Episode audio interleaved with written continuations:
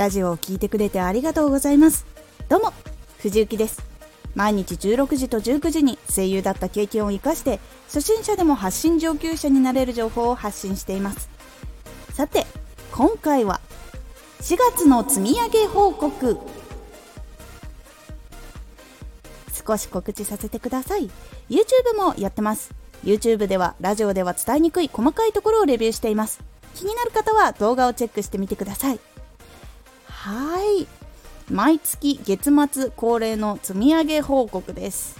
今回もスタンド FM、ピンタレスト、ツイッターで活動してきた感じの中でこれを変えたとかっていうことを報告していこうと思います。まずはスタンド FM から。今月はスタンド FM はアイコンを変更して時間ややっているラジオを分かりやすくしました。そしてプロフィールの内容もさらに内容に関係あることに変更しました。そしてラジオの内容は大きく変化し1日2本っていうのは今変わらず内容をラジオ発信のことに集中しました。そしてラジオの本数は同じままにフォロワーは前回の伸び率の4倍以上。総再生回数も前回の伸び率のほぼ2倍になりました。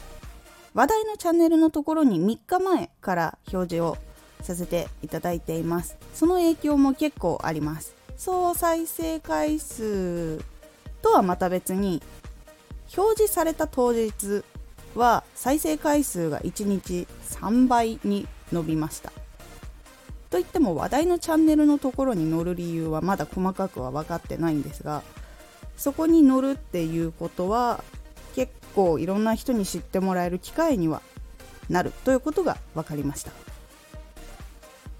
次がピンタレストピンタレストは先月より投稿回数が減ってます。でも朝昼夜の3回にしどの時間帯でも一応表示されるみたいな感じで投稿をしてきました。で投稿回数減らしたら表示率とかも下がるのかなと思ったりしたんですが表示回数オーディエンスエンゲージメントは先月よりもちゃんと伸びていました。先月と変えたところはもう一つは今までリピンをしてなかったんですけどリピンをするようにしました。その影響も出てきてくれていると感じています。そして最後 Twitter ツイッターは投稿回数は先月より少し少ないくらいなんですけどインプレッションプロフィールアクセス数は伸びています。そして新規フォロワーが先月よりかなり増えてます。多分10くらい増えています。先月から続けていたツイッターで発信していたことはラジオで発信していることとか自分がこう体感したこととかやってきたことで役に立ったことなどを情報としてツイートするっていうことを続けてきたんですけどその1日の投稿の本数を増やしました。それで結構方向性というかツイッターもそれで埋まってきているのでここはこういうことを発信するんだなっていうことが少しずつ浸透してきているかなと感じています。どの活動もそれぞれ成功している人たちのやっていることを学びながら自分のやっていることにどう適応したらいいのか考えながらやってきたら成果が少しずつ出てきました。いつもラジオを聴いてくれてそしてね見つけてくれた方もありがとうございます。これからもコツコツ発信してまいります。今回のおすすめラジオ。口周りの筋肉トレーニング。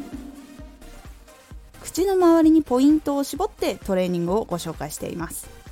このラジオでは毎日16時と19時に声優だった経験を生かして初心者でも発信上級者になれる情報を発信していますのでフォローしてお待ちください。次回のラジオは5月にやることです。こちらは今月の反省から来月何をするのかという感じになっておりますのでお楽しみに。Twitter もやってます。Twitter では活動している中で気がついたことや役に立ったことをお伝えしています。ぜひこちらもチェックしてみてね。今月は本当にありがたいことに多くの人に見つけてもらいました。これからも新しいチャレンジもあるのでそちらのこともいろいろやりつつコツコツ頑張ってまいります。今回の感想もお待ちしています。ではまた。